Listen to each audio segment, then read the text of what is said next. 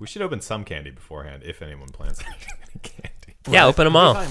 Yeah, um, it's probably a good idea. So anyway, the White Album. the White Album. The White Noise album. Oh, these are good. All right, I'm gonna keep Probably these not as in. good as the Skittles, right? Probably oh, the yeah, Mike that'd be a Ice? pretty good Morocco. Let's see. Skittles are gonna be better, I think. Skittles. Oh yeah. What about these? Actually. Oh yeah, yeah. The Skittles got a good sound. Well, are the are the Mike and Ike's just raw in the box or are Yeah. they in a bag? Raw in the Oh, box. No, these are in a bag. That's my new album. Raw in on a box. I think Alice in Chains already released that. Ah, Actually, it's Man in a Box, right? That's just the song. That's I am a man in a box. So let's see. How, That sounds how- like a kid how are start of a we kid's with, show. uh, I am a man in a box. buried in my shit. Shovel me out.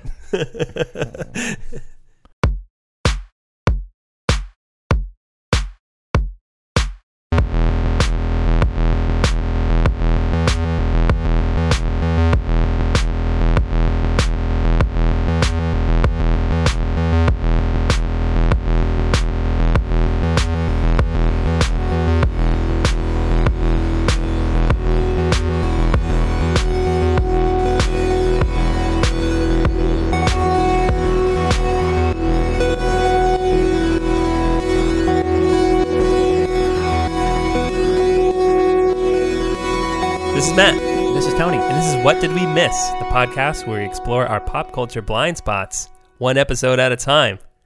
You did it. What is Yay. happening? They're hijacking our I podcast.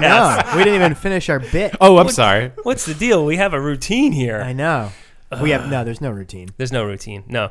Uh, It's usually an awkward pause, and one of us is like, "So how's it going?" yeah, exactly. And then it's just like we cut that out, and then we get to the things that we need to get And then to. sometimes we don't. Sometimes we're like, "Wow, we only did that in four takes this time." Yeah. and we let it go to print. yeah, and sometimes we talk for like 20 minutes before we get to the subject. Yep, yeah.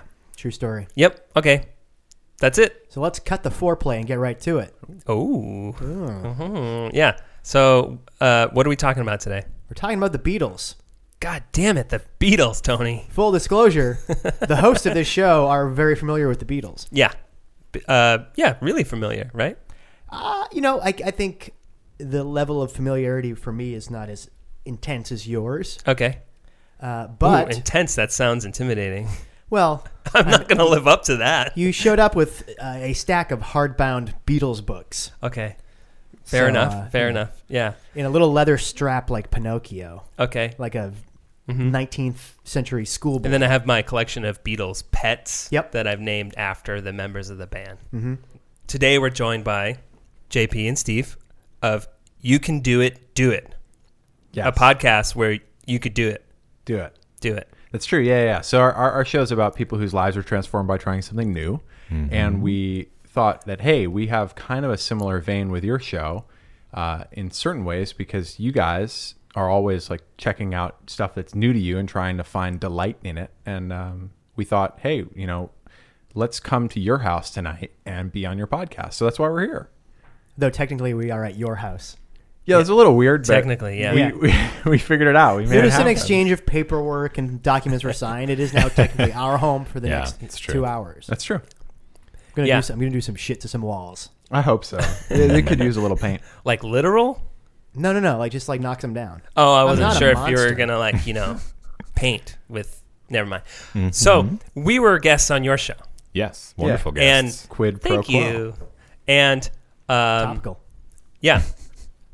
And I believe uh, during the episode, we actually, you know, posited to you, or we asked you the question. We're like, well, what are some of your pop culture blind spots? And I, I believe there was a pause as you were thinking. And I said jokingly, oh, the Beatles. Yes. Because they're Yeah. probably, well, they're, it's not probably. They're one of, they're, They're they're the Rolling most, Stones, number one, most influential rock band of all time. and you guys were like, "Yeah, the Beatles," and we're like, "What?" And so we at in that mo- at that moment we were like, "Oh, you're coming on the show, and we're doing Right. an episode on the Beatles." Yeah, and and then we did it. Yeah, you did it. This is the epilogue. this is it. so so why don't we start off by um, why don't you tell us about your familiarity with the band or Yeah. lack thereof, or you know, how did you? Why did you avoid them? Yeah. yeah, yeah. I, I'm, I'm just going to put it out bluntly. I want to hear, honestly, how you made it to the ages you are. Just and not like because it, it's always struck me as music that never needed to be sought out. It's just kind of everywhere in a lot of things. So Yeah, so this is Steve from You Can Do It, Do It. You might have heard me on episodes of You Can Do It, Do It with Steve and JP.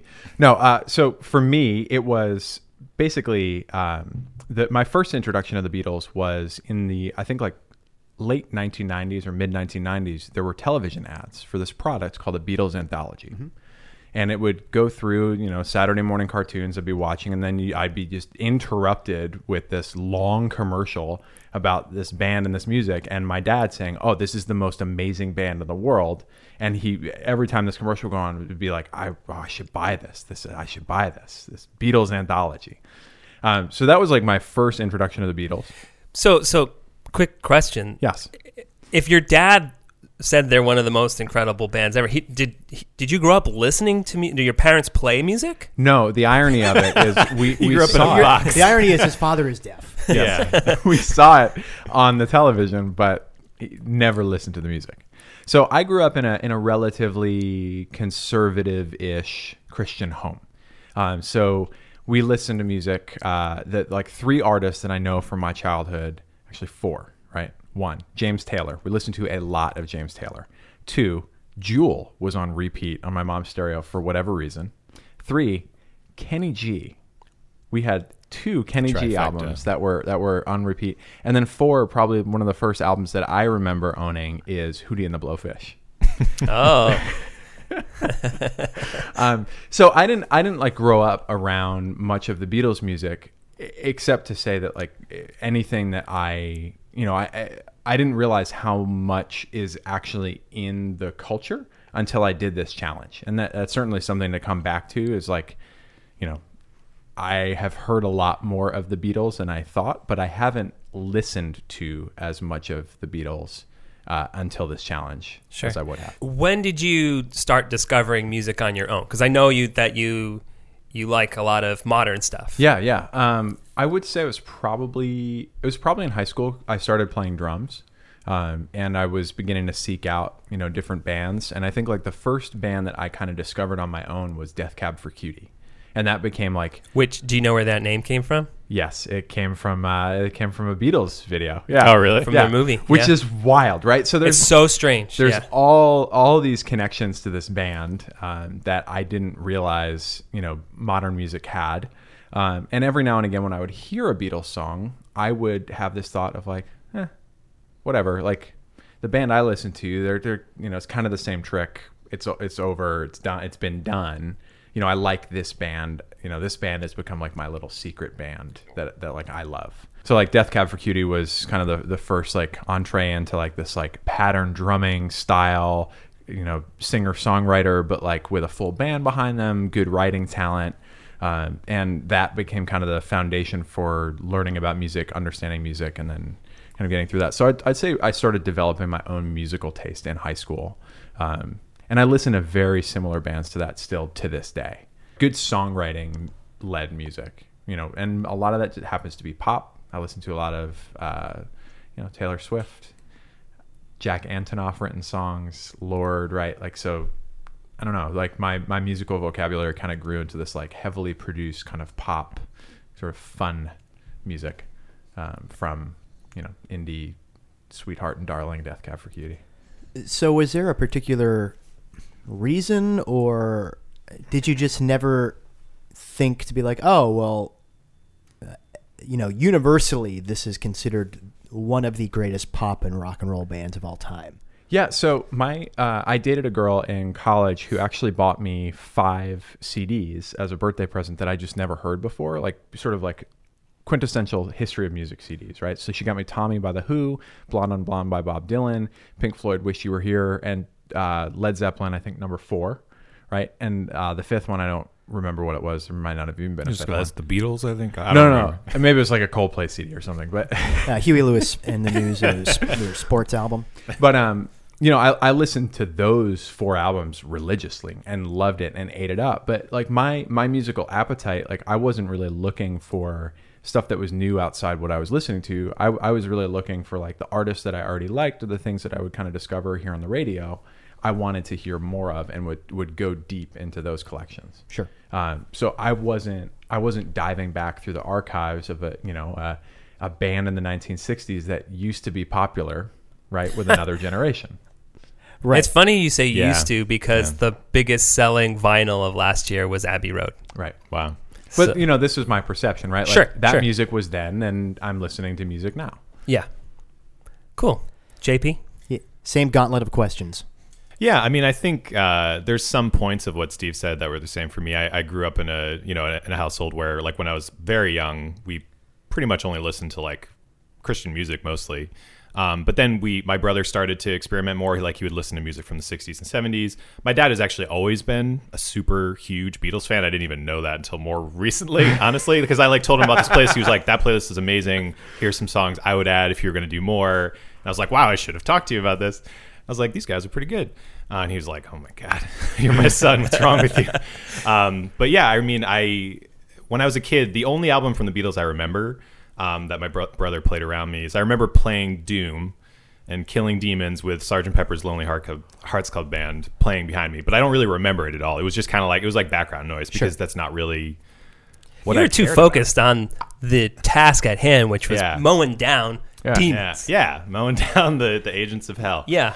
Matt's Um, a recent convert. To Yeah, the we did we did an Doom. episode on Doom. Oh, on Doom? Yeah. Oh man, yeah, I was so into the FPS. It was a lot of fun. those, of that era. Yeah. Yeah. so good. You know, my I once I started to like develop my own taste in music, I was around like 13 or 14 and I really just liked like heavy, darker music. And so to me, like the Beatles was like nothing. It was like, you know, a kid who had like a ton of candy and like you gave him an apple and was like eating paper. You know, it was just like I like I, I have no interest in this. Like this is too tame. And so, uh, yeah, I basically just excluded any lighter music from my life for like the better part of a decade, honestly, up until probably my early 20s.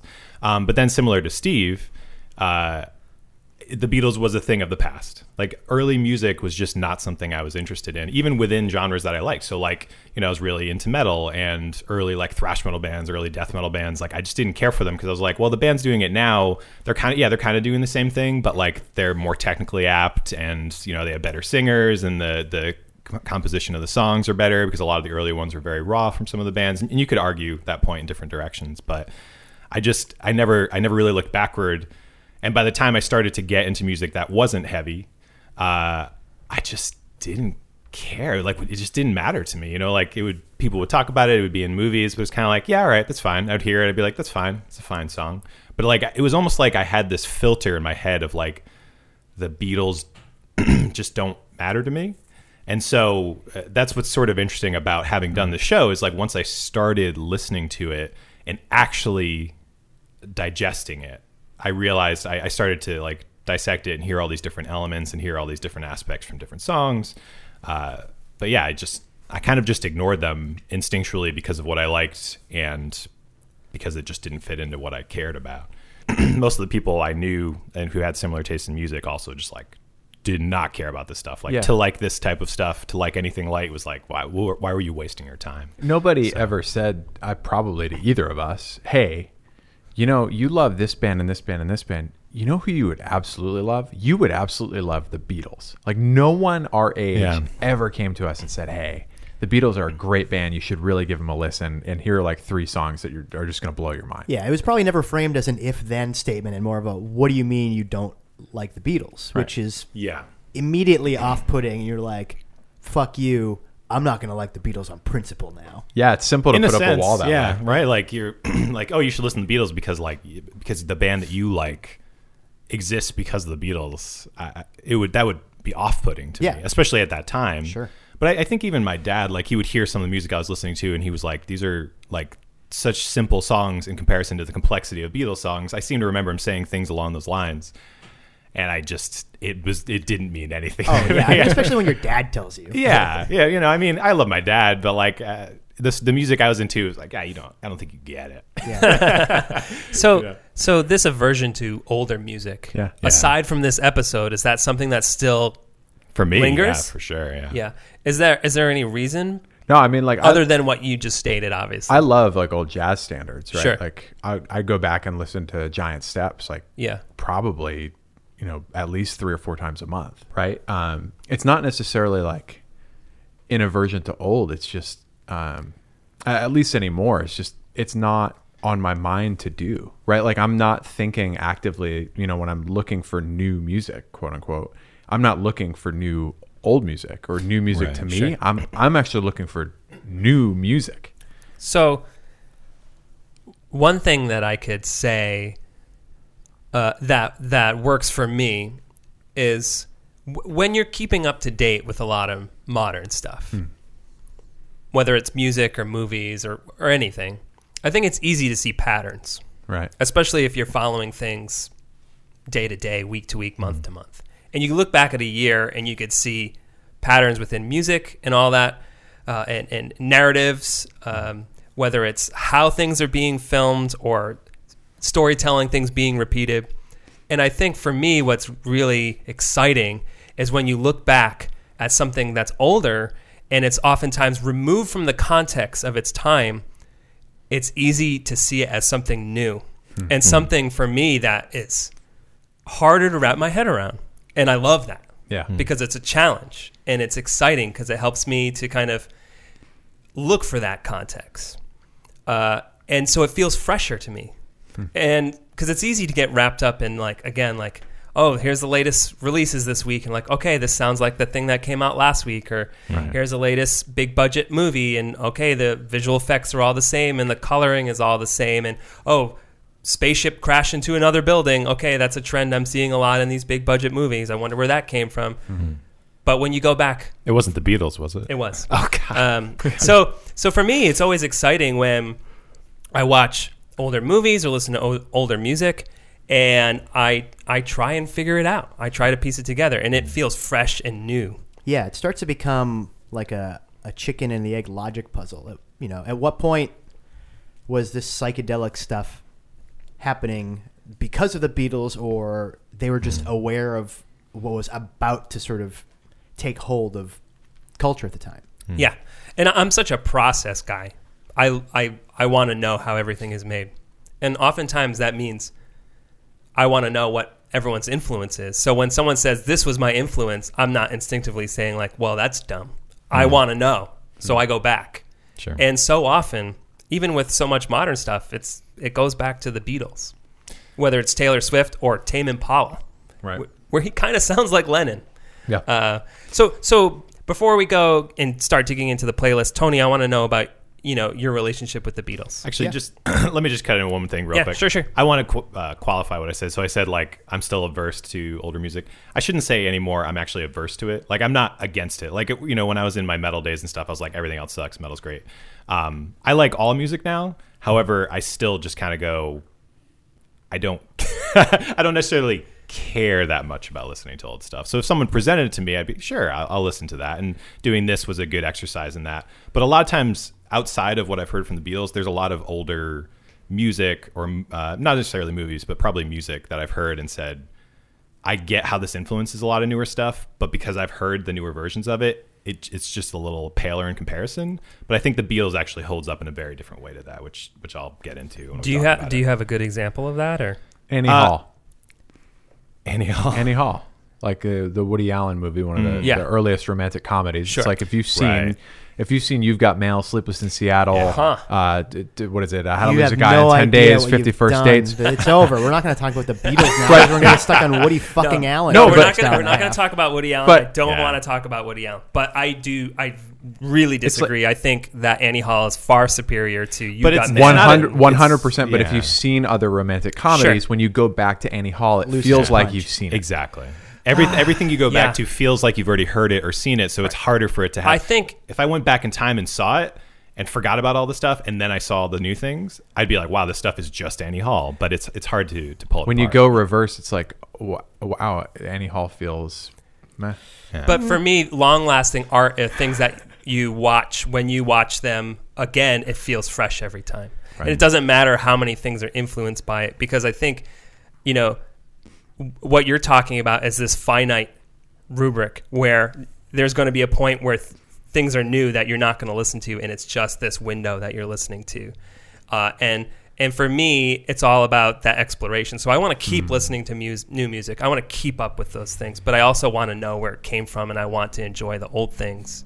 Uh, and and we've talked about this a lot on our show, and sometimes it's just about that context. Like you need that connecting piece. Yeah, I think, I think you know the the exemplary examples of anything, whether it's a type of music or a f- genre of film, is always going to feel elevated, uh, oppo- you know, compared to the imitators that followed it. Um, you know, a lot of uh, mid to late '60s rock feels like mid to late '60s rock, but a Beatles song is a Beatles song. Jimi Hendrix is Jimi Hendrix. You know, Black Sabbath is Black Sabbath they sort of exist unto themselves and feel timeless in a way. And I hate to keep going back to Annie Hall, but like Annie Hall feels singular. Yeah. You know, it uh, it, it it it clearly feels like the sort of uh, uh, you know patient zero of rom coms, as opposed to just like oh, that's just an old rom com. Right. Sort of where I come from when I think about it. Sure. And at some point too, like like, okay, yeah, oh well why would I need to see this because of these new things? But at the same time, Annie Hall had its influences. Mm-hmm. Like he was influenced by the Marx brothers and Bergman, you know, which is a strange combination. And and screwball comedies from the 30s and 40s. So like you go back to those and be like, well, then are those obsolete and are these obsolete? So then S- Sleepless in Seattle is obsolete because mm-hmm. there's things coming out now. And I don't know if that's a good way to look at the world, you know? Yeah, I mean, I I definitely am not proposing it is a good way to look at the world. It's just a difficulty that we Steve and I seem to share, at least with some things. That when we go back to that, you see, it's like you can guess everything that's going to happen because you've seen it in everything else. So it's Right. it's hard to experience it the same way when because it was this the synthesizer for everything how do you how do you detach it from that how do you go like I, I mean you can watch it and be like i i see the qualities in this i see how much superior this is to these other movies but i i guess the whole movie because every other movie copied it Yeah, and that's it took effort, you know, for me personally. There was certainly Yes. a stretch where yeah um, uh, I was like, I don't, I don't get why this is supposed to be such a big deal. And then, you know, years later, kind of go back to it, knowing, okay, I didn't like it on that first try. I also know a lot more about myself at that age now that I'm the age I am. I'm going to try it again.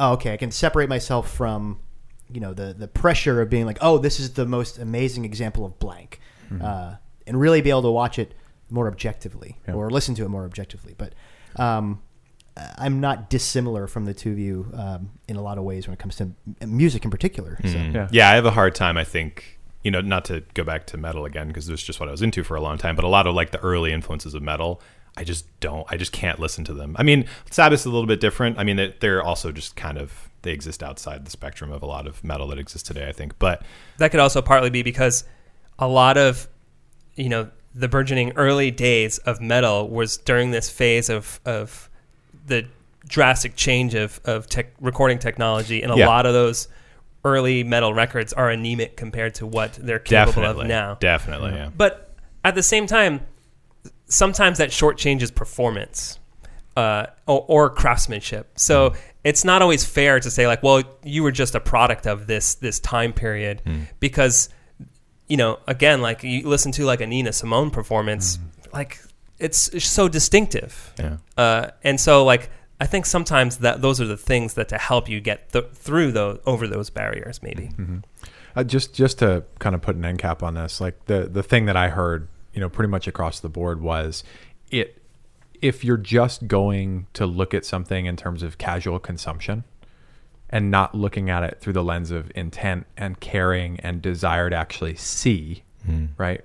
Like looking to actually see is is the most important part of observing any, you know, older thing, right? That you might have overlooked.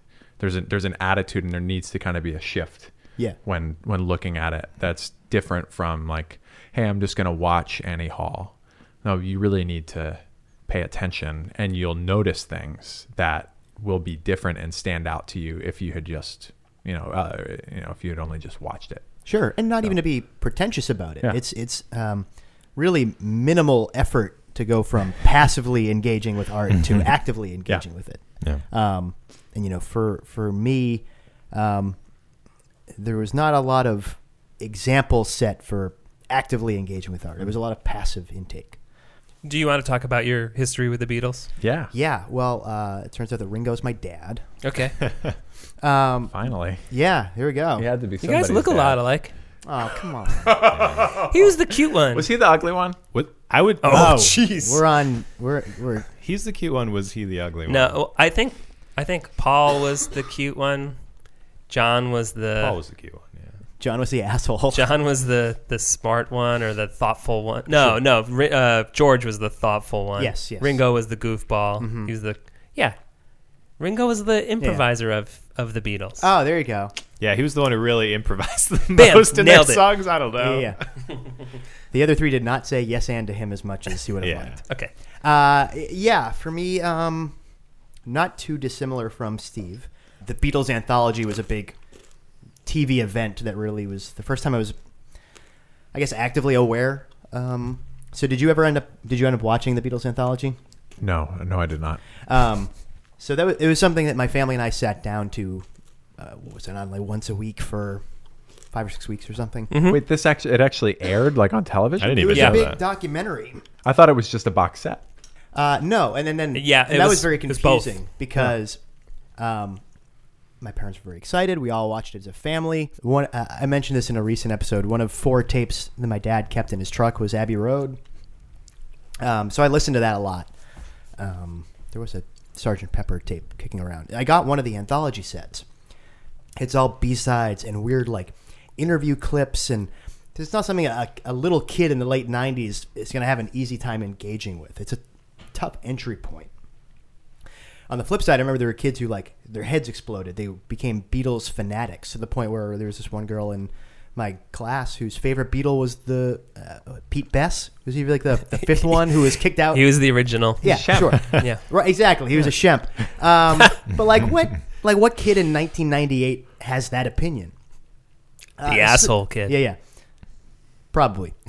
um, so they're they're always around. Um, I have very fond memories of um, driving up to New Hampshire with my dad, listening to Abbey Road, and uh, this was like a rare instance of him talking about art in like an active way. He's like, "Oh, when just wait when when the tape flips over, it gets it gets really neat."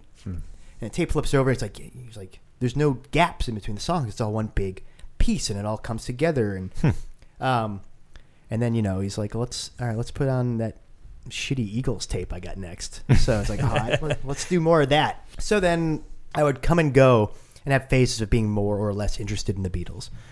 I think because they are so ubiquitous, um, you know, you want to see if that's if that's earned, and on the other hand, sometimes like I, I can go without listening to the Beatles for the next couple of years. I think, um, and that was really it. I mean, there is some stuff we're going to talk about on this playlist we put together for you guys that I had never really spent a lot of time with.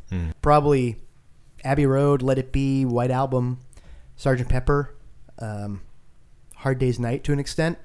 But you know, I probably couldn't tell you what's on Rubber Soul. I know I've listened to it, but that's sort of uh, the extent of my. I don't really have an encyclopedic knowledge of the Beatles. Uh, I have a certain appreciation that ebbs and flows, um, but yeah, I mean, at the same time, they are the Beatles, and that's to be respected, I guess. Yeah, a younger me would have said, "Nothing has to be respected." And so would I. To be honest. Matt, what about you? Yeah. So for me, I I grew up with it, um, and uh, I lived with my uncles till I was seven. Uh, my uncles and my grandparents, and um, and all of my uncles loved the Beatles.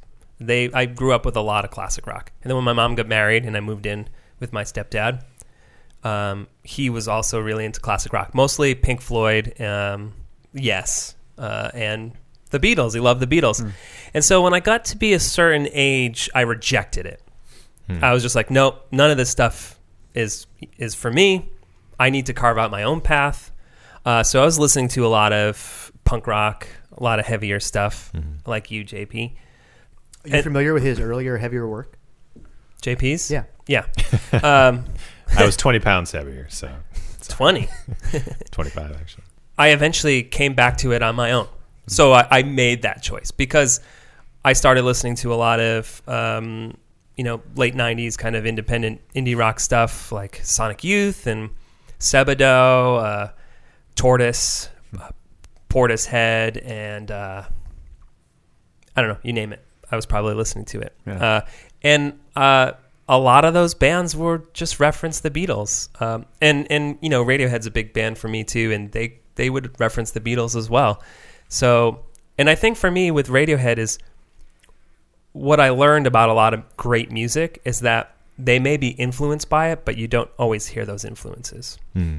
I think David Bowie's a perfect example of this. If you ever read any interviews with David Bowie, he's always talking about the things he's loved, and it's just so it's so uh, voluminous, and, and and it seems endless the amount of music he listened to and collected.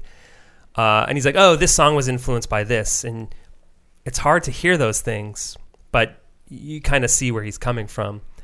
And so I felt like a lot of great music was informed by everything. You just you steal, but you kind of do it poorly, Yeah. or you put your own personality on it. So I think at that point I was like, well, you know, I wanted to write songs too, so I felt that the Beatles were essential in learning a lot of building blocks. So I went back and and I I bought like pretty much all their you know from Rubber Soul on, uh, and I got obsessed pretty quickly. Uh, and so I've re I've purchased all of their records multiple times. Not the super super early stuff. Uh, I have those digitally, and that's fine now. Everything else I've I've purchased multiple times, multiple CDs, multiple records. Um, whether it's Like remasters, remaster? Okay, I was going to say, is Yeah. there something different about them? uh, and and when I was younger, I started collecting vinyl because it was an easy way to get older music cheap. Yeah. Because uh, you know, Pink, uh, the the White Album on CD is like 40, 40 bucks, but I could get an old copy of it at like Salvation Army for like four bucks.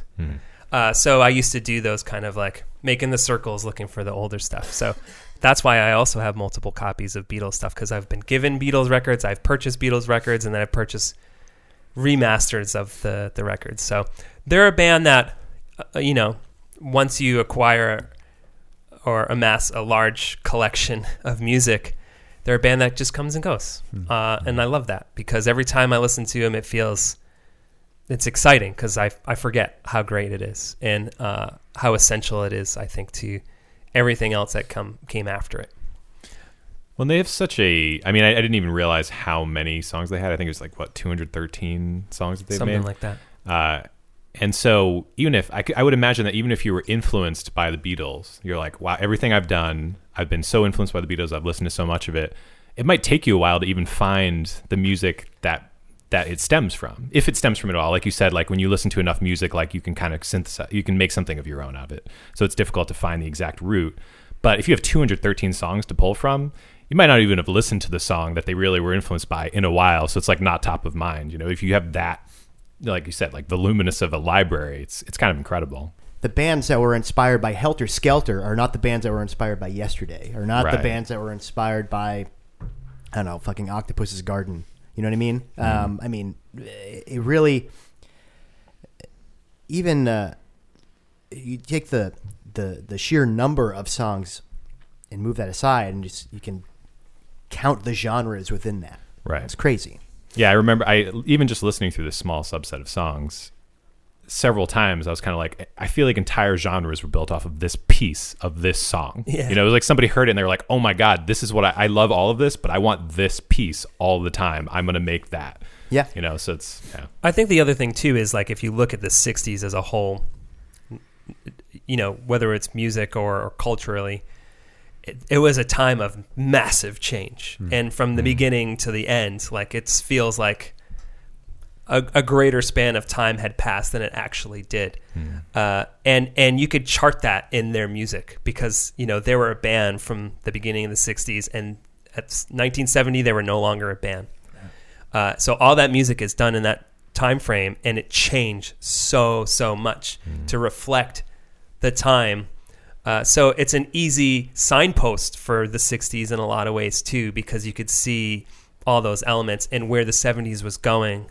Uh, it's all right there in that band, and I think that's pretty exciting. And if you wanted to learn more about the '60s, you could dive off from any one of their albums or songs. And in, and you mentioned Helter Skelter, and that was just Paul McCartney reading an article saying how the Who was the noisiest band and the loudest band. He's like, I could do that, and so he's like, I'm going to one up them, and he wrote Helter Skelter. So like, uh, all these bands were sort of informing each other in a lot of ways too, and even the Stones, they were just like, oh, we're going to do what you're doing, but we're going to do it in just you know, we're going to do it with a little more balls. Yeah, we're gonna be a little more debauched. Yeah, exactly. So, um, I don't know. I, I find that kind of interesting too, uh, especially because the '60s were an interesting time. Any decade, if you look back from where we are now, it's it's fascinating to see the parallels and and um, yeah. Um, but so for the purpose of this episode, um, you know, because there is so much music, we basically assign you four albums, uh, and you know maybe that's a small window into the Beatles, um, but we picked a few that felt like a, a good cross section of everything that they did. Yeah, you want to speak to maybe what we avoided and why? Sure. Uh, I actually so uh, I did ask a number of friends that are, are big Beatles fans what they thought, and a, a bunch of people had a, an opinion on which four we should choose, and we decided to do four because um, we've done something like that in the past. I think. And to clarify, we didn't we didn't ask you to listen to four albums repeatedly. We we did. Yeah, you learned your lesson Construct it. from your Queen episode. Yeah, and we Yeah. did it to ourselves, but we um, we made a playlist based off of four albums Yeah. with a bit of a cheat. But Mm-hmm.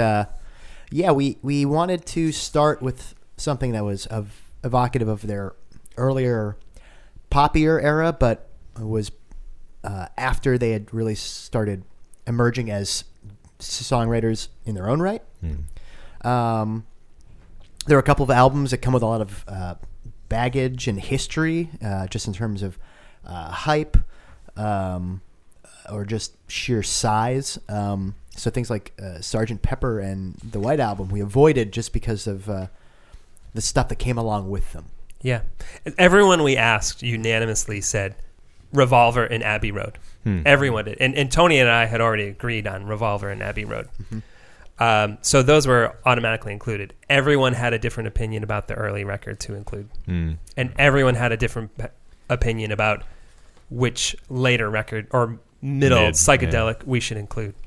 Some people were like, no, the White Album is important and you should include the White Album. But how do you pick two or three songs off the Yeah, White Album? so that's why we ended up. Not, we could have just done an episode on the White Album, to be honest. Because Yeah, I was wondering why you hadn't, because I, I mean that's literally the one that like I knew off the top of my head the Yeah. name of. It's well, just I so mean that's not even the name, but It's yeah. just so sprawling. Yeah. Uh, it's it's overwhelming. It's Yeah. messy. Yeah, it's a, it's it's really an example of their four personalities kind of clashing while working Yeah. together at the same time. I mean, and, and I want to clarify the mess part too, because I love that. I, that's what I love about it. Uh, uh, it is a strange wec- record to wrap your head around, but it's hard to talk about because of that.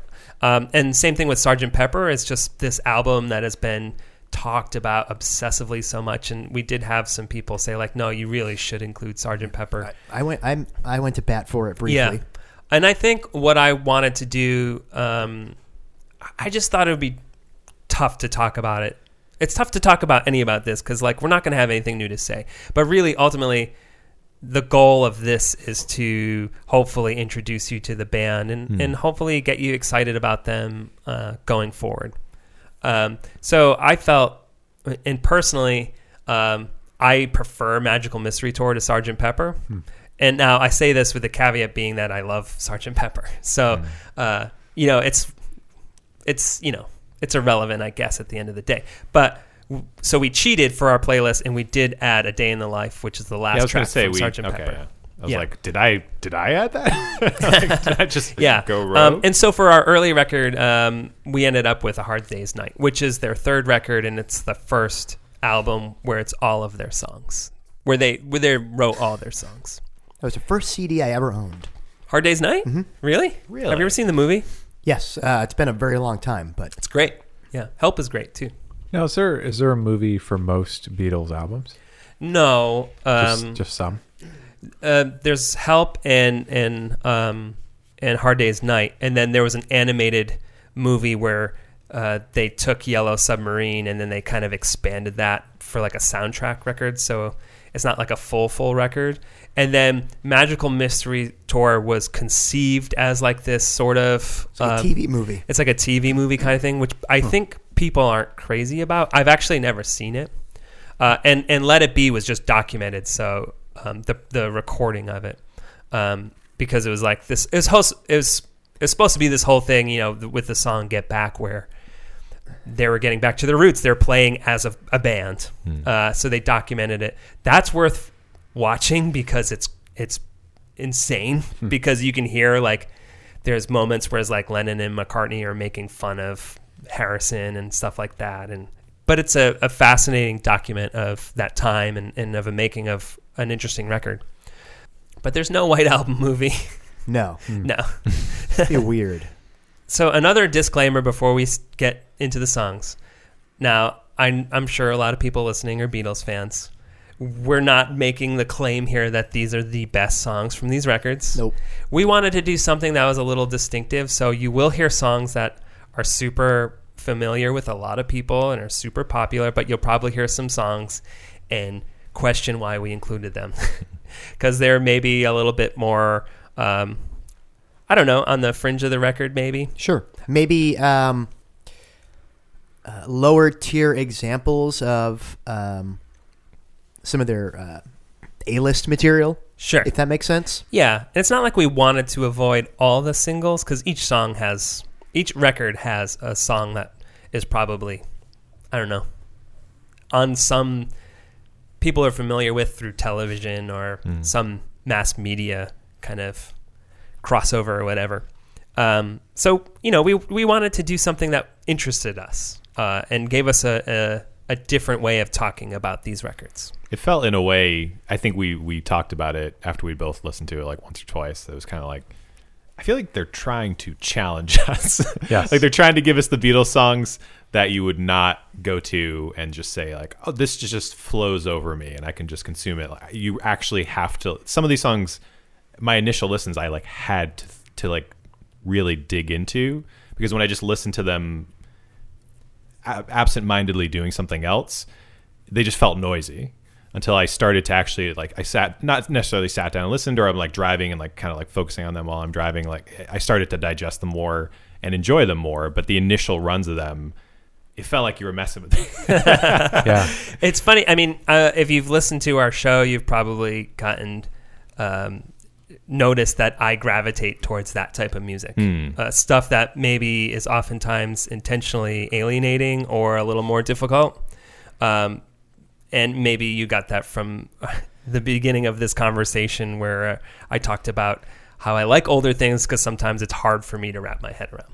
So.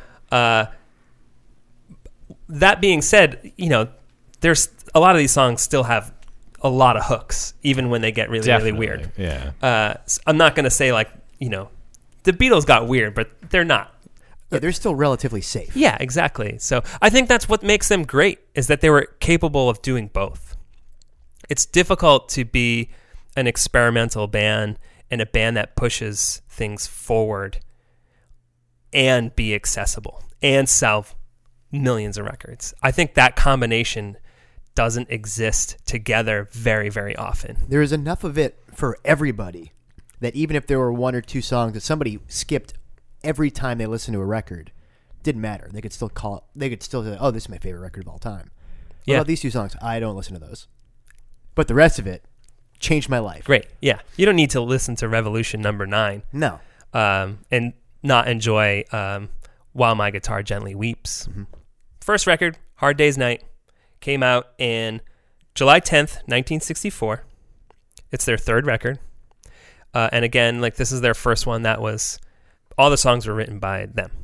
The first song that we chose was "And I Love Her," and this is written by Paul McCartney.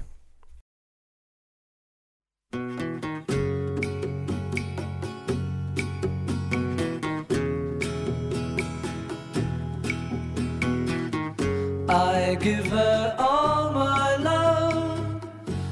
that's all I do. And if you saw my love, you'd love her too. I love her. She gives me everything and tenderly the kiss my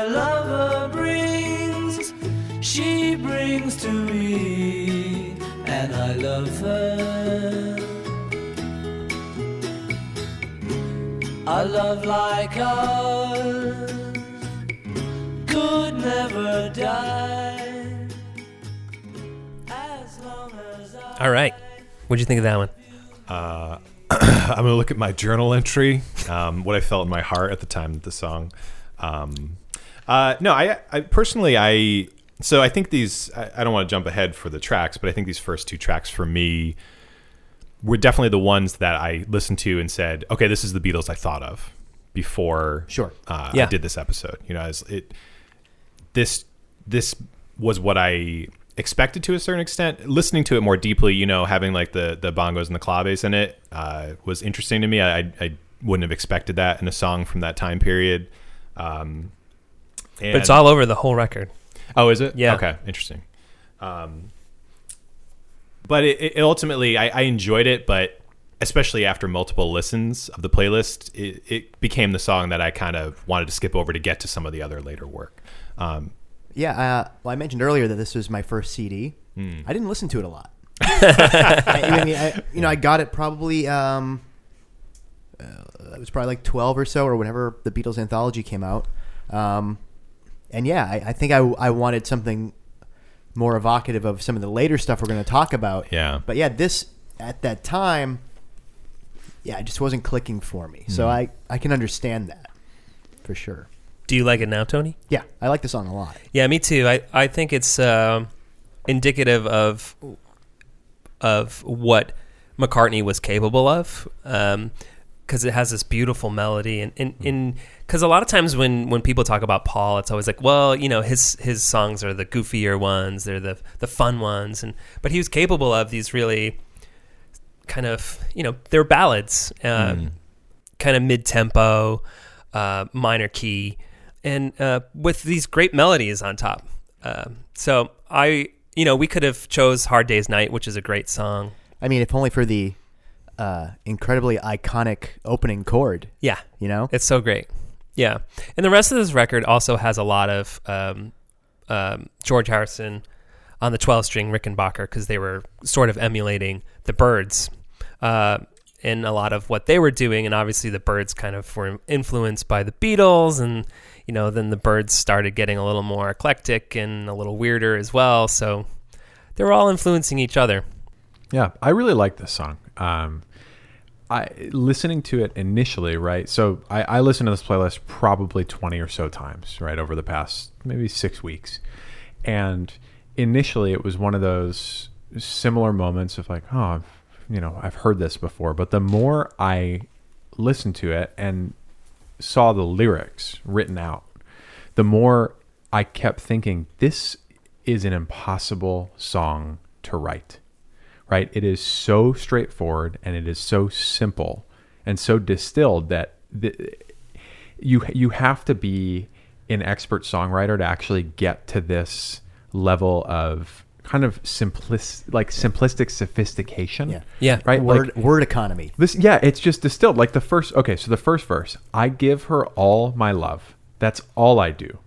And if you saw my love, you'd love her too. I love her it's so simple and straightforward and impossible that this is a lyric. It it just it should not work and it does. And the whole song's like that. Every single verse is just so like there's there's maybe 20 words a verse. I mean, it works because of the delivery. Yeah. Yeah. And you It's know, so there's sweet. that. Uh, you know, uh, it's used as an insult to say like you know, hard on your sleeve, but I mean that earnestness Yeah. doesn't feel cheesy or unearned. Yeah, and, and and the way he modulates for the that little guitar solo, which is kind of uh, again just uh, repeating the melody, um, is kind of surprising. Uh, but it's it's it's really quite lovely. Um, yeah, I, I think it's just a, a an unassuming song that you can easily overlook. But when you really listen to it, it it is uh, it's charming. The next one we chose from A Hard Day's Night is Things We Said Today.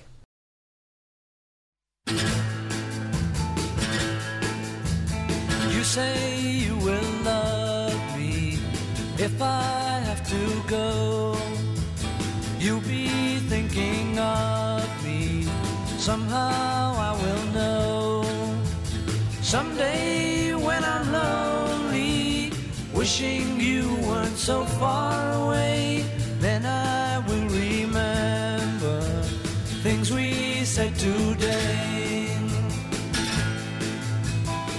say you'll be mine, girl, till the end of time. These days, such a kind girl seems so hard to find. This is such a, a radical departure from the other song, kind of stylistically. Like it, it is. So it is, and it's not right. Like it's got this like Western vibe, but the other song kind of feels like it it matured into this song. Yeah. Right? like they started with an idea on the other one and said, "Uh, "What can we do to this to like to bring it up a little bit?" Like, and I, I I don't know where on the album it sits versus the other song, but on our playlist, it's the very next one, and it felt like that other song was like a, a breath out, and this is like a a big breath in, um, and like they're sort of like they're prepping for something. Sure. Um, I'll be honest. I didn't like when we came up with this. We really just kind of went chronologically, Yeah. so we weren't really thinking about it in terms of like a playlist. Yeah. As far as like, oh, this is a great starting song, because I don't think I would start any album with "I" and "I Love Her," as much as I like that song. But it is interesting going from "and I Love Her" into this. You weren't intentional about the Sgt. Pepper song at the end of the playlist. That felt very intentional. Uh, Well, I mean that's the way that album ends, so it made sense. Yeah, Yeah, yeah, yeah. yeah. Uh, w- I mean, uh, because we threw that song in as a bonus, it was just like, well, it's the last one, so Hmm. whatever. I so mm, yes and no, I suppose. Yeah, I mean, for me, for this song, I, I, I really enjoy the later songs. I want to preface by saying that. But these, both of these songs, uh, this one actually, in particular, to me, again felt uh, probably felt the most expected. I almost like actually thought, and I know this will probably make some people mad. I thought of the movie that that thing you do. Um, and I know that movie's like very like it just pulls so many things from the Beatles, so it's like it, it makes sense because I, I saw that movie and I didn't really listen to the Beatles. I know you said that thing you do, but I heard, I'm sorry. I heard ten things I hate about you. And I was Yeah, like, wow. Heath Ledger, um, Taming Up the Shrew? list, Uh, the the ten things he hated were just different Beatles songs that she sounded like. Yeah, it, it, it reminded me of that. I mean, I enjoyed the composition of it. I like that um, the dramatic nature of like that opening riff. Chicka-churr. Uh, I love yeah. the harmony in the chorus. Yeah. too. Yeah. Well, yeah. I mean, this is quintessential early pop Beatles, but it's like it's got teeth. This is like Yeah. This is them coming Yeah. into their own. Sure. And and this is like uh, if I didn't listen to A Hard Day's Night a lot when I was a kid, this was one of the tracks that I remember sticking out. Yeah. Who who sings on on this one versus the other one? This is- they're both McCartney. They're both the Yeah. same. Yeah, person? and you know, I honestly just when I was picking, because Hard Day's Night was the one we were like, oh, I'm I'm not sure, uh, and the big songs from this are Hard Day's Night and um, Can't Buy Me Love. Uh, so, you know, it wasn't a conscious choice necessarily to do two McCartney songs here, but I do like these kind of minor key yeah. um, dirges that he, he does here, and I think it's indicative of where they were heading in, in some ways. That sophistication in melody and uh, instrumentation. Uh, I, I know you didn't do it intentionally, but picking two songs that I, I don't think JP or I had heard before Definitely not. yeah. uh, was an incredibly smart move. Because had you picked the two that you just mentioned, we've heard those. I've heard Hard Oh, yeah. Day's Night. and I'm so not we sure about we would have listened to this playlist. Can't and- buy me love. Oh, you oh, definitely sorry. heard Yeah, you're right. I've heard that. Yeah, yeah, yeah. but uh, if you had put, placed those two on this list, like Beatles Essentials, like Mm. we would have glossed right over them, right? Because oh, we've heard this before. What's next? Whereas I, I think you know, I was able to spend more time with these because I hadn't heard them and I wanted to get some nuance out of it. And then going back, like I listened to Hard Day's Night quite a few times, trying to get context for these songs to kind of hear where they fit in and notice, like, oh, that's where these other songs were. And when they came up on that album, I actually got really excited because I was like, I've heard these before. this is really cool. And there was like the sense of familiarity with the material, but also I was able to kind of hear it through a, a different filter because I, I had been so closely intentionally listening to these songs. So something like basically hearing songs that I hadn't heard before unlocked something for me that I don't think would have been unlocked had like the old favorites been on the list. Sure. Sure, and I think we were um, we were a bit deliberate in that. I think when it came to this record, we were like, we, we don't need to put those on here. But there are there are other songs on this playlist where we said like we'd be wrong not to include these. Now, Yeah, Um, just give a little crank just to hint at what Tony's talking about.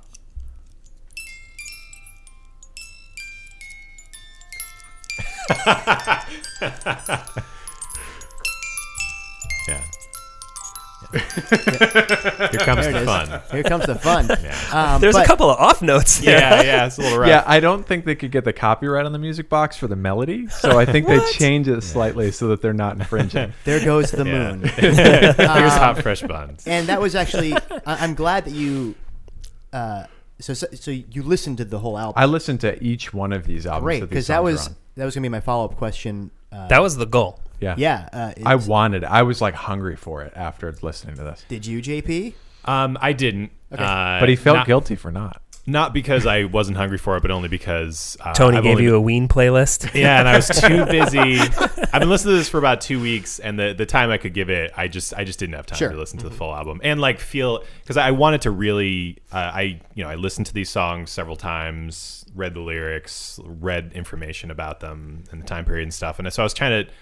I was very interested in in experiencing it just the way you guys wanted, and then listening to the other songs Sure. later. So Yeah, I, I'm no, you I'm know. very interested in listening to them now. That's fine. You know, I, I'm hearing you did uh, the bare minimum. Um, Yeah. It speaks volumes to your character. I don't. That's I don't. Here's a, I don't have. I don't have a kid, and so I have boundless free time. Oh, right. I Yeah. mean, if I hadn't had to drive to Cape Cod just to pick up a piece of furniture and turn right back around, I definitely wouldn't have listened. Like, I listened to like four Beatles records Yeah. on that trip the other day. But um, yeah, exactly. Like, we weren't expecting you to go above and beyond, but it's it is Steve cool that you did, and you're it's better. and it's great that you want to someday. Yeah, I mean, I I I'm just putting words in your mouth now, unless I do. right. I do. Um, and uh, there was something too about I don't know why like I, I made it so precious, but up until about two weeks ago, I was like, I need to find the right time to like sit and consume these and like really listen to them. Sure. And then I finally, and actually, I think it was something you had said to me at one point, like a few weeks ago, where you're like, oh, because I said something about like, oh, I didn't know something, and you're like, oh, write that down in a note, and I was like, oh, wow, right. Before I listen to this, I should be like ready to write notes, and I should be ready to like get myself into the right mindset.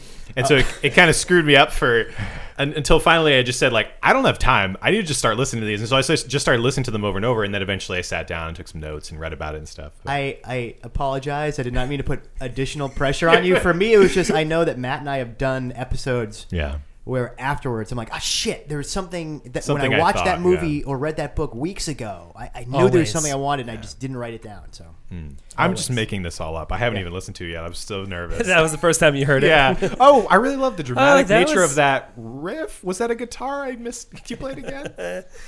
Uh, Anything else to say about Hard Day's Night? No, no, it's great. All right, so the next record that we assigned was Revolver, and that came out in um, August 5th of 1966. This was their seventh record. Um, Jeez, wait a minute. So Oh wait, so the the, the last one was their third. their third, yeah, and then two years later, yeah. Four. They, Was they, their they were seventh. putting out two records a year. what in the world? Yeah, dude. Wow. Yeah. What am I doing with my life? I put out one podcast every two weeks. YCD, Barely. just barely. So Revolver was the only record they put out um, in 66. fucking deadbeats. Yeah, and they were I guess they're touring. Also, taking a they were off. also touring relentlessly. Yeah. The other thing to keep in mind is their first two records were recorded. Um, it might be they're just their first. I can't remember. Um, it was recorded in a day. So they just went into the studio and they knocked it all out in like a few hours. And even the later ones, you know, they were didn't take as long. And then eventually the later records, they just lived in the studio. That was like their job. They'd wake Right. up, they'd go to the studio, they'd work. They were And they even weren't working. really touring, right? At that point, they stopped touring Yeah. right after, like almost immediately after Revolver. They're just like, we don't want to do this anymore. Hmm. This is this doesn't interest us. And a lot of the things that they did on the Revolver, they couldn't replicate anyway, because they were starting to use the studio um, as a songwriting tool. And obviously, we haven't brought them up yet, but the he's often referred to as the fifth Beatle, which is George Martin, and that was their producer. He did a lot of the string arrangements, but he was also the one that was kind of helping to guide them uh, and and to push them and and, and helping them with using the studio uh, as an, an additional tool. Uh, so they just became more and more interested in in experimentation. Another thing that we should probably bring up, and I believe this was right before Rubber Soul, but they met Dylan, and they were really uh, enamored with him, and I think Dylan kind of saw them as a little too bubblegum, uh, and so this could be apocryphal, but you know, it, I guess the as the story goes, Dylan is the one that introduced them to pop. Uh, so from that point on, they started taking things a bit more seriously, I guess, and that's when things started to change quite a bit. And you could hear a lot of that uh, in Revolver. There's a lot of experimentation, a lot, and these are still like pop songs, but there's so much weird stuff in the margins. The first song we chose for your playlist off this record was uh, Eleanor Rigby. Was it? Well, Uh, that's the actual order that it's in. Oh, So mine I- was I I'm may have- only sleeping. I'm only sleeping. Well, do that then. That's fine. I don't think that was intentional. Great dude. job, Tony. Maybe. Yeah, that was me. No, it was me.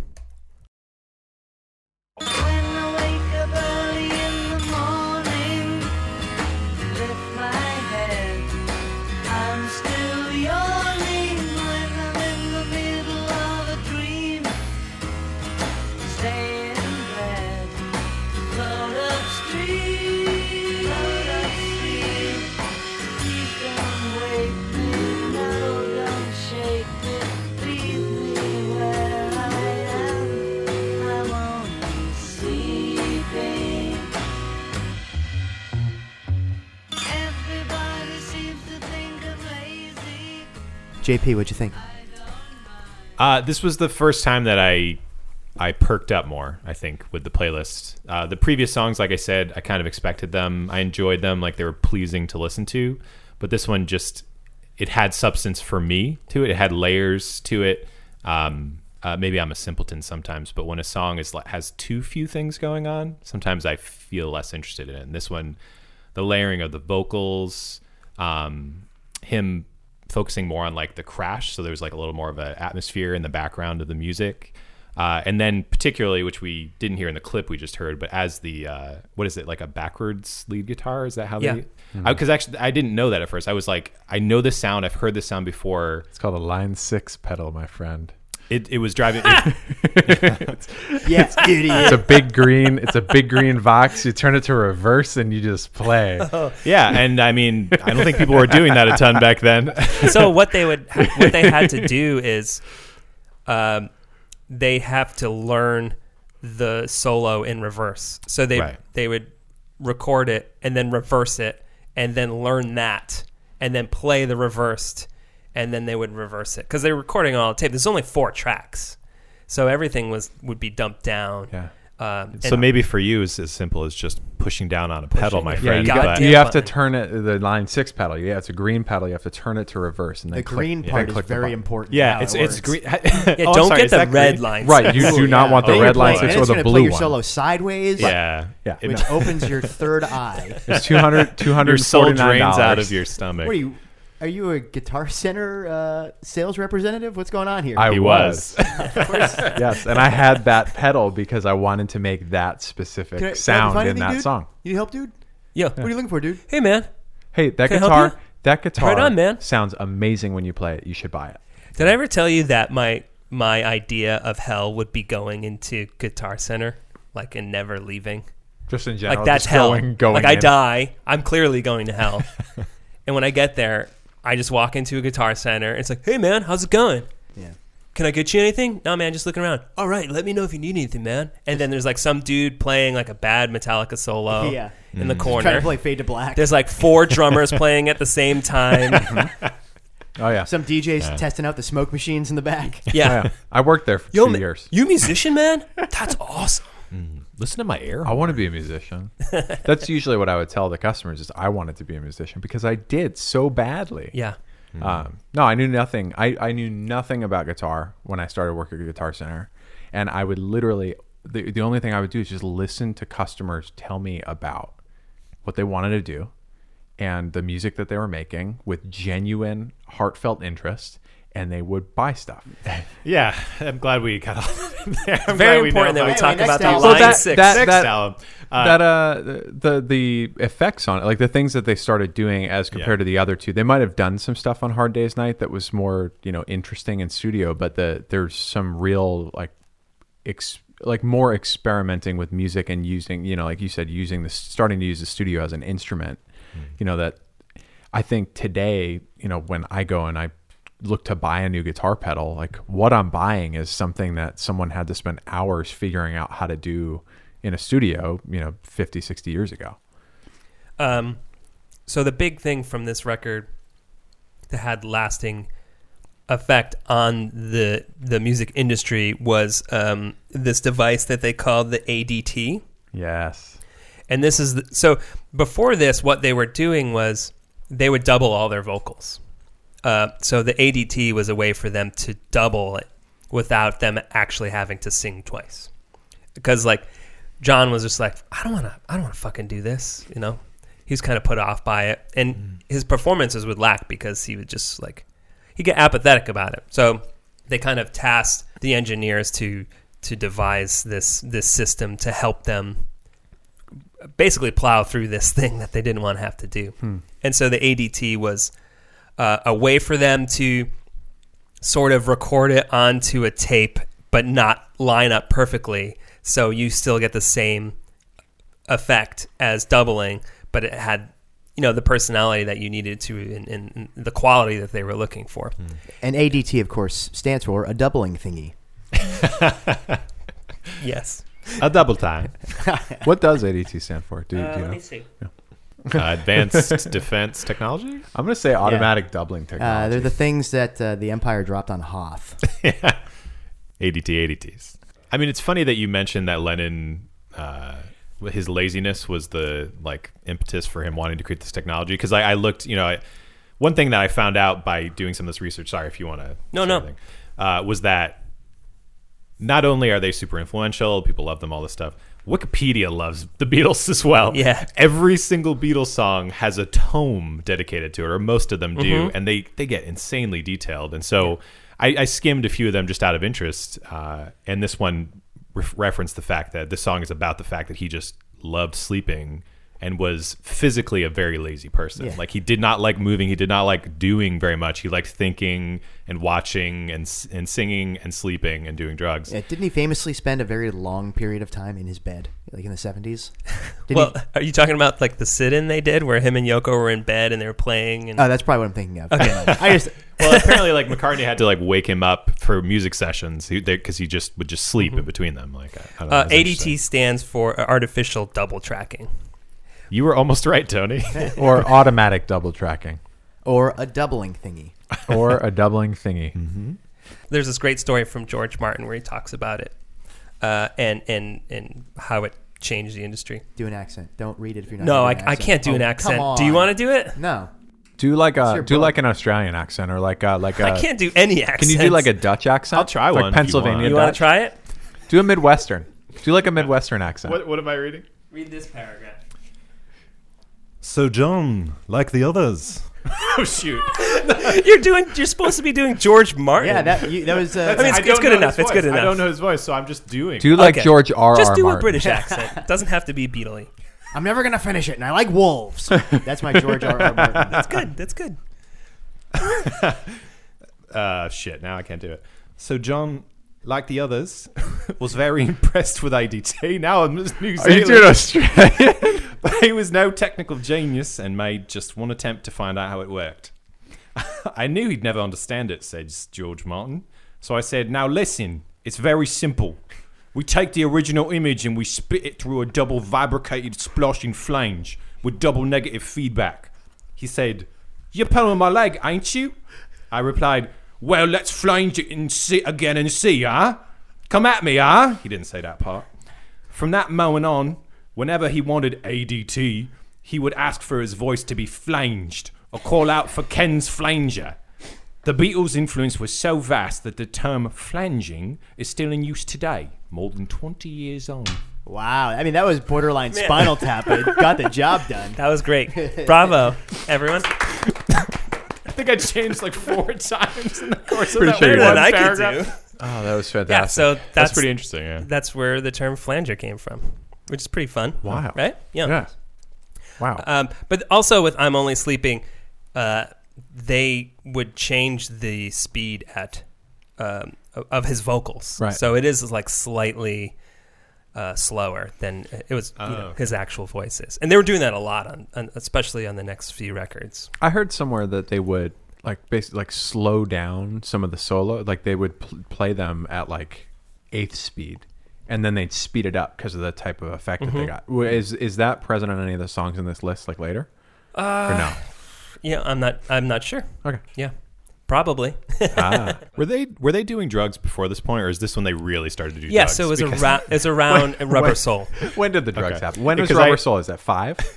That's the record before this. Okay, so that was six. Yeah, Yeah. because I felt at the moment I listened to it, I was like, hmm, I feel like some drugs just got involved. Yeah, there yeah. are drugs in this album. yeah, yeah. I, I think I think I'm kind of with you on the like, huh? Something interesting is starting to happen here with this band and this playlist that wasn't present before, and in addition, like three albums between those two, kind of makes sense. Like you'd hope that there's something changed, that there's something different, but uh, this it's sort of it, it, it feels like a, a maturity. But I did like reading through the lyrics. I was like, uh, eh, I don't know.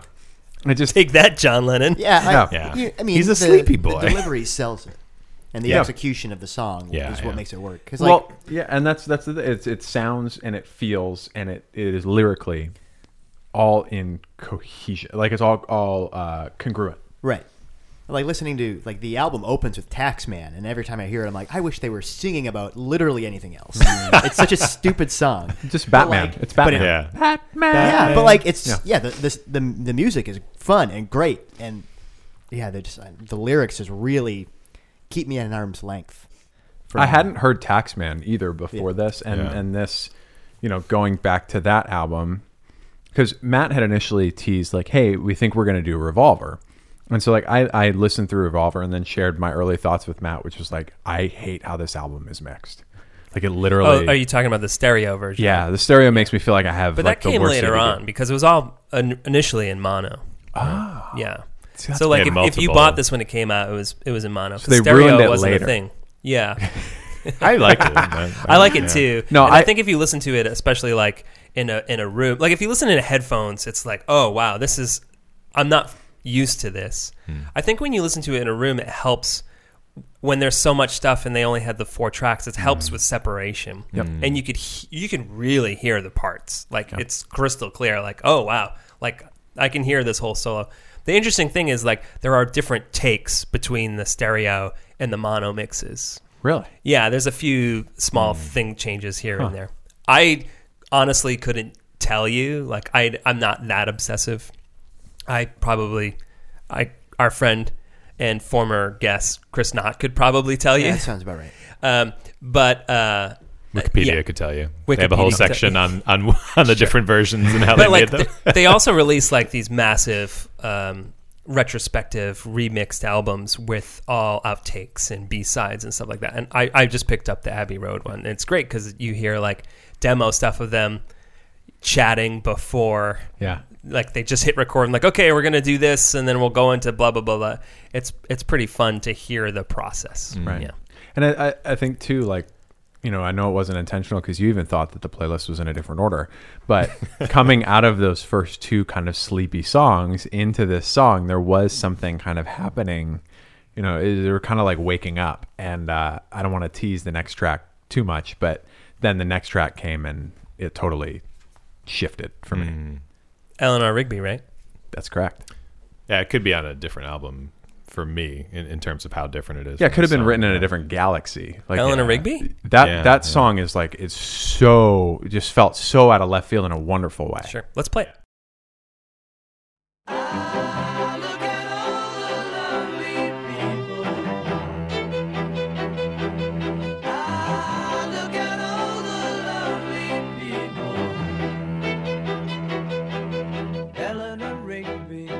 Up the rice in the church where a wedding has been.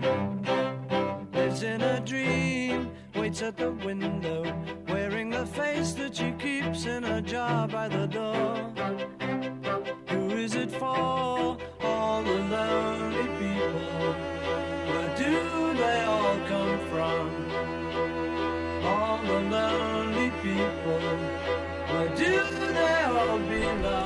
So yeah, you were you were saying that this feels like it came from another universe. So why don't you keep talking about that? Yeah, it, it just compared to the you know sort of this the sleeping songs ahead of it, right? Um, you know, sort of listening to the playlist. You know, the first song, it's like, oh, this is this is simple, and then the second song, it's kind of like, okay, we get a little bit of this like Western guitar element, still that very minor feel, and then we start getting into like, oh, there's some drugs happening, um, and then Eleanor Rigby comes, and it's it it, it feels like a, a I don't know, just a push beyond what they were doing before, right? There's strings. I hadn't heard strings yet Right. in the playlist. Like we'd heard like these like right? Like those kinds of sounds and the jangly guitar, but this was like it's there's something moving and there's motion and and there's there's this like momentum and push and pull that's happening in this song that I hadn't heard yet. Yeah, it's from the them. the scope of it is It's massive. significantly larger. Yeah, and it feels in a in a good way. It feels longer than it is because the I Yes. one of like the it was like the fifth or sixth time I listened to it, and I looked at the length, and it was I think it was three minutes. I was totally surprised. Yes. it felt like there was so much more happening, and it went on for so much longer. Uh, and maybe that's just because of the orchestration behind them, or yeah, the the sense of movement in the song, despite there being no like traditional like rock instruments or anything in it. I guess uh, George Martin was inspired by Bernard Herrmann, who was a film composer. Uh, and you know, Okay. he Those- did those strings make sense then. yeah, The Hans and- Zimmer of his time. Yes. Uh, I figured that would have some reaction. Of some yeah. Uh, look at all the lonely.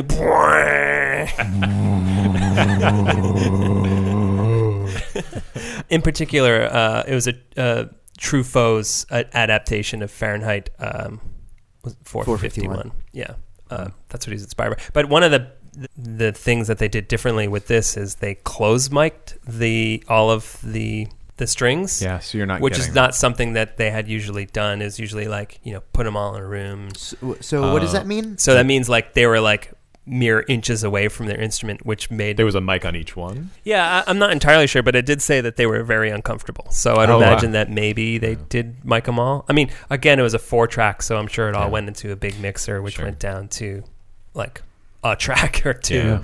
And then because what they do is they record on, they'd always have their one track that they'd mix down to. So they record four tracks, mix down to one, then they'd have three tracks. Yep. Then they'd go down to one track, and they'd keep doing it. So some of these songs have like, you know, so many layers, and it, it's a testament to, y- you know, the engineers that they were able to get this specificity, and you could hear all the details with such limited technology. Mm. So And that, that close miking technique's interesting too, because the closer you get to something, the less room you mm. get in a recording. So, you know, when I'm close to my microphone, you just hear my voice. But if I back away, you can really hear the room, the sound of the room when I'm talking, hmm. right? So, you know, when you're when you're miking a violin, like a lot of the sound that you expect to hear from a natural violin performance is the sound of the violin in a room, and yeah, this this this technique totally makes sense now, knowing that they did it that way. In hmm. hearing this, it's just this like this tight moving like. Yeah, there's. ah, I I loved this song. yeah, it's amazing. It's yeah, it's great. I mean, I think, like you said, it's it, it's a little out, out of left field. It felt like after the previous, you know, um, the previous song. But tonally, I don't has think tempo. I, tonally, I don't think it is. You know, I think it is in, in keeping with the songs that we played off of Hard Day's Night. Those are like McCartney wrote this, so you can imagine a treatment of this that's similar to something off of Hard Day's Night. Right. It is in that same vein. It's just the instrumentation is different. They wanted to, you know, they were ex- exploratory again. They were just like, what can we do uh, to make this different than what we were doing before? Yeah, and, and this song was one of the instances where we were, we were where Matt and I said to each other like, we can't not include this because again, this is one that we felt probably would have been familiar. Like, did I were you two familiar with this song? I actually wasn't. you weren't. I only Didn't was trigger because of the for movie yesterday that I saw recently. Matt, thoughts on uh, yesterday? It's bad. this Okay. song was in that. Let's movie. move on. wow, shutting it down. That's my my opinion of that movie is that this song was in that movie. It was interesting that it it it was more like a narrative story versus Yes. like their other lyrics that were just like more traditional lyrics. Mm-hmm. Uh, which actually I feel like personally I struggle more with traditional lyrics because I like want a story out of out of something that I don't have to like parse. Yeah, This there's is- not a lot of um, subtext or uh, Yeah. I mean, and this is one of McCartney's things, or these stories, Hmm. these stories about people, Mm-hmm. often, um, you know, for better or worse. I mean, uh, other people in the band gave him shit for that, right? Uh, Or like yeah. John, or John certainly like would get kind of tired of it. John has a lyric in one of his solo on one of his solo records where he talks he makes fun of yesterday, which is one of the most popular songs of all time. Right. So yeah, yeah, yeah, Yeah. The next song we picked off of um, Revolver is Tomorrow Never Knows.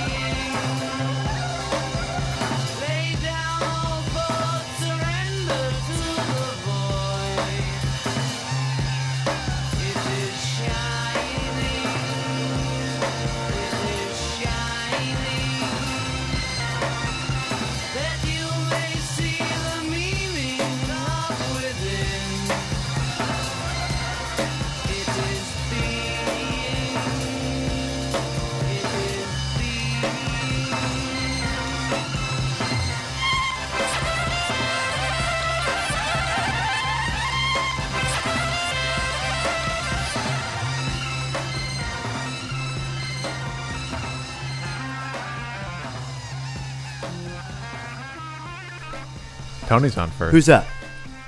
Who's on first? You take this one. Yeah, so uh, I love this song. I think this is my uh, out of all of them on this playlist. This is this is by far my favorite song. Um, it is.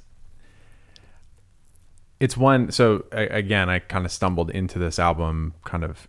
So the first time I heard this song was actually on Mad Men, and um, was you know just sort of back in my mind, right? Never really went to go look for it after that, but it's just like, oh, that's I like I like that. And um, then Matt was like, we're gonna do Revolver, and so I listened to it. I was like, oh, cool, that song's on here. I like this song. And then when this song showed up on the playlist, because I didn't know the name of it, and you know it starts playing, I'm like, fuck yeah, yes, I love this song. Um, and part of it for me is like I love the band The National, and they've got like the the the drums that are and JP was talking about this earlier. I think like you can look at a Beatles song and make a whole band out of uh, or a whole yeah basically a whole band and a whole, Whole music career and yeah. genre out of a, a beat you hear or a part of a song you listen to and this drum beat is like uh, I don't know if their drummer was inspired by it but that like doom, cat, doom, ka, ka, right like mistaken yeah. for it's right like mistaken for strangers is like ripped right out of this playbook so th- this song endears me to the beatles in just a an am- amazingly close way i love it i love it so much Yeah, I, I, I mean, come on. Yeah, yeah, no, and I think It sounds so um, new. yeah it's so Mm. weird it's Yeah. still and it's still It's still- good Yeah, it's it's still sound like this could the song could come out today, and I don't think anybody would think, "Wow, what a weird track that somebody must have written in the '60s." It Right. feels like a modern song. Yeah, I think too. Um, you know, for me, listening to this for the first time in a, a while, um, and sort of, I think when we approached this episode, I was probably in one of my, uh, you know, not in a, a Beatles peak, but a Beatles valley. It's been a while since I'd uh, played any of their music, and I I knew they had psychedelic stuff and assumed that you know maybe they were just dipping their toe in, but like this is this is a real psychedelic rock track. It it um, certainly caught me by surprise. I think the biggest surprise for me about it was that it could have been popular at the time. Yeah. I was kind of like, there, there are aspects of this song that felt like they should have been so off-putting to people. I mean, they, I, I, I was wondering what that like seagull type sound was. I guess that was the sound of Paul McCartney laughing. I think, and they had like sped it up super fast. So a lot of the those noises throughout Yeah. the song are tape loops. Right. So So yeah, I, they don't- would I don't. have I'm not super familiar of- with a tape of- loop. So you know they would record everything's recorded on tape, Hmm. and it's rewinding and speeding up and fast forwarding and all those things, or just playing them in reverse. But they were playing them like instruments, so they'd have the tape machines and they'd be, you know, miking them and whatnot and and playing these loops. They played them live Oh, in wow. order to do it. So they Oh, right, right. like in pieces and they Yeah. kind of chop things up but it's still like remarkable how because the technology was so limited obviously uh, another thing with this is like the drums sound drastically different on this uh, Yes. than on, on their previous recordings and the whole record in general too and they were just trying new techniques and a lot of um, getting closer with the mics for the bass drum and dampening the bass drum to give it a little more presence a little more kick and um, and Ringo was game for anything so but he's such a overlooked drummer because I think the great thing about Ringo is he's always does what's needed. You know, it's never overdoing things, and he's so. Sometimes they're they're so succinct and simple, and and it's sort of like you were saying with the lyrics for um, I forgot which song. Um, the first song. Uh, yeah. and I love her. And I love her. Yeah. um, that's kind of how he is as a drummer. Uh, it's always astonishing to me, like the type of beats that he does. Yeah, he, he gets overlooked a lot. I mean, it's easy to get overlooked in this group, Sure. though, right? The things that they're doing. Well, he's he's familiar- voted as like one of the worst drummers in any Yeah. band. Yeah, Like, that makes no sense. It took me a long time to so like I I play drums or at least I don't play them much anymore, but it took me a long time to accept bands, and I think this is probably the mindset of why people think Ringo Starr is so unimportant or so bad. That there is definitely a place for a drummer to just do the right thing in a song. You know, there are some drummers that are are extravagant in what they do, and that's great. And there's sometimes you hear them in a song and you're like, this is the this is the perfect beat for this song, and that's great too. You don't have to be doing a ton of fills. It doesn't have to be like this weird polymeter or anything. And I definitely noticed that about his music, and also it, the progression over time. Because like on Hard Day's Night, his drumming was so subdued most of the time, and, and so low in the recording that you could almost like forget about it in uh, like things we things we said today. It, you you could almost couldn't even hear him in it, and that was that was kind of disappointing to me. But yeah, he became much fuller sound on Revolver, and then continued to do interesting stuff later on. Are are either of you familiar with? So in the I believe it was the first season of Saturday Night Live, Lorne Michaels goes on air uh, and offers because he knows well, he doesn't know that they're there, but he off, on live TV offers the Beatles um, a whopping sum of three thousand dollars to to come in and play songs on SNL. What what was unknown was that Paul and John were actually hanging out and were like, should we do it? And like they're just like, we won't get there in time, and they just and they didn't. But like it almost happened, and they had never gotten back together for anything. Hi, I'm Lorne Michaels, the producer of Saturday Night. Right now we're being seen by approximately 22 million viewers. But please allow me, if I may, to address myself to four very special people. John, Paul, George, and Ringo, the Beatles. Lately there have been a lot of rumors to the effect that the four of you might be getting back together. That would be great. In my book, the Beatles are the best thing that ever happened to music. It goes even deeper than that. You're not just a musical group, you're a part of us. We grew up with you. It's for this reason that I'm inviting you to come on our show. Now, we've heard and read a lot about personality and legal conflicts that might prevent you guys from reuniting. That's something which is none of my business. You guys will have to handle that. But it's also been said that no one has yet to come up with enough money to satisfy you. Well, if it's money you want, there's no problem here. The National Broadcasting Company has authorized me to offer you a certified check for $3,000. Here it is. Can we, can we uh, get a close-up of this, Dave? Which camera is it on? Ah. I moved in there. Now, here it is, as you can see, verifiably, it is a check made out to you, the Beatles, for $3,000. All you have to do is sing three Beatle tunes. She loves you, yeah, yeah, yeah. That's a $1,000 right there. You know the words, it'll be easy. Like I said, this is made out, this check here is made out to the Beatles. You divide it any way you want. If you want to give Ringo less, that's up to you. Oh, and the other big thing for this that um, the Beatles started using frequently was putting their vocals through a Leslie speaker. Uh, and then they would put everything through a Leslie speaker. So if you don't know what a, a Leslie speaker is, um, the B3 Hammond organs used to have their own speakers um, where it was kind of like a rotating, um, you know, the cabinet at the top. Yeah. What's the term for the Rotating speaker. yeah, I guess it's the ro- Yeah. yeah. Uh, so it'd spin around, and then they put mics ar- uh, around it, and then kind of capture it. So you get this like. Yep.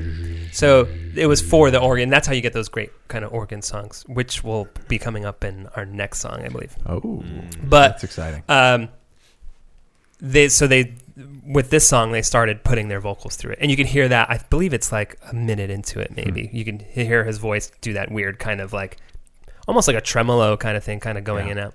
One of my favorite anecdotes um, from the the history of Beatles in the studio was after John uh, had really he had really taken to this technique, and he uh, he went to Geoff Emerick, who was their their main engineer at this point, uh, and he's like, "Okay, this is what I want you to do. I want you to suspend me from the ceiling." And then put microphones all around me, and then spin me around. what? yeah, And he Uh, was the first astronaut. Yeah, Yeah. there you go. And John Lennon was the first astronaut. But they were just like he every once in a while come back and be like, "You guys figure it out. Like we're working on it, John. We're working on it." So great. Did Crazy. they ever actually do No. that? No. Okay. Uh, but They this kind of gives you a mindset of what they were doing at this time and what they continued to do after this. It was just like, oh, let's go record in in in the hallway. Let's go record in the stairwell. Let's go try this because no one was doing anything like that before this. You know. Right. and they were the the you know the most popular band on the planet. Yep.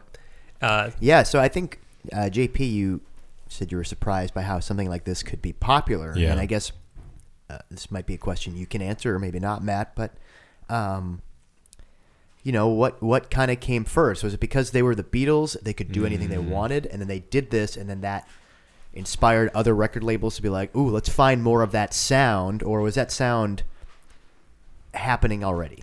I think so. I think everyone was kind of doing it. Yeah. You know, uh, there's Well, a I, I mean, everyone may have been doing it, but because maybe the Beatles were doing it, maybe that made it something that uh, that opened the door for it to become more widely popular. Does you, do you understand what I'm trying to get at? yeah. I, th- I think so. Um, I don't. I I don't. Or it was just all in the air anyway. It was. it Yeah, was I think so because like there is that kind of uh, another famous anecdote where I believe the Beach Boys put out Pet Sounds, and then when Brian Wilson heard Sergeant Pepper, he's like, "Oh fuck, I give up." Yeah. Um, I'm gonna stop writing music. Yeah. Uh, so, well, he didn't, but he kind of lost his mind um, shortly after that. But that's a whole other story. But uh, not because of Sergeant Pepper, but you know, um, I do think they were all kind of. I think it was a point in time where all these people were competing against each other. They were all hanging out. Hmm. Like Jagger would show up, Keith Richards would show up. Well, Jagger was on one of the later tracks, right? I only ask because my timeline gets fuzzy. So it, Yeah, hmm. I think because like you know, there's certain things, and there's some songs later on. That I'm like, oh, this has to be the first instance of, instance of this. So I kind of do searches for things that I thought were similar in a roughly the same time period. Yeah. Roughly meaning months, meaning they were probably working on it concurrently. So it's not mm. necessarily they could be informing each other. So it could have been something In the air.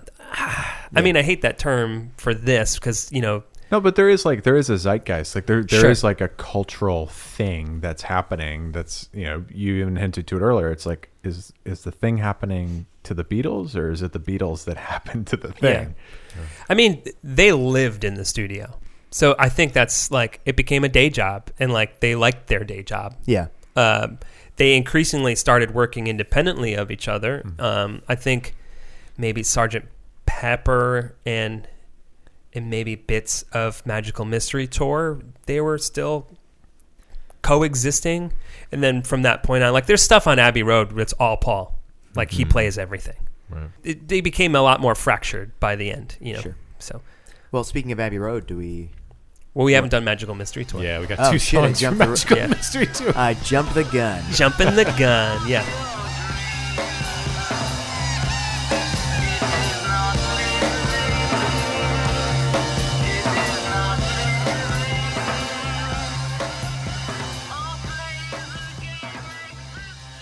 Hey everyone, Matt here. We went a bit long on our Beatles episode, as you could probably tell. Um, so we split it up into two parts. So please tune in next week, and we're going to continue talking about the Beatles.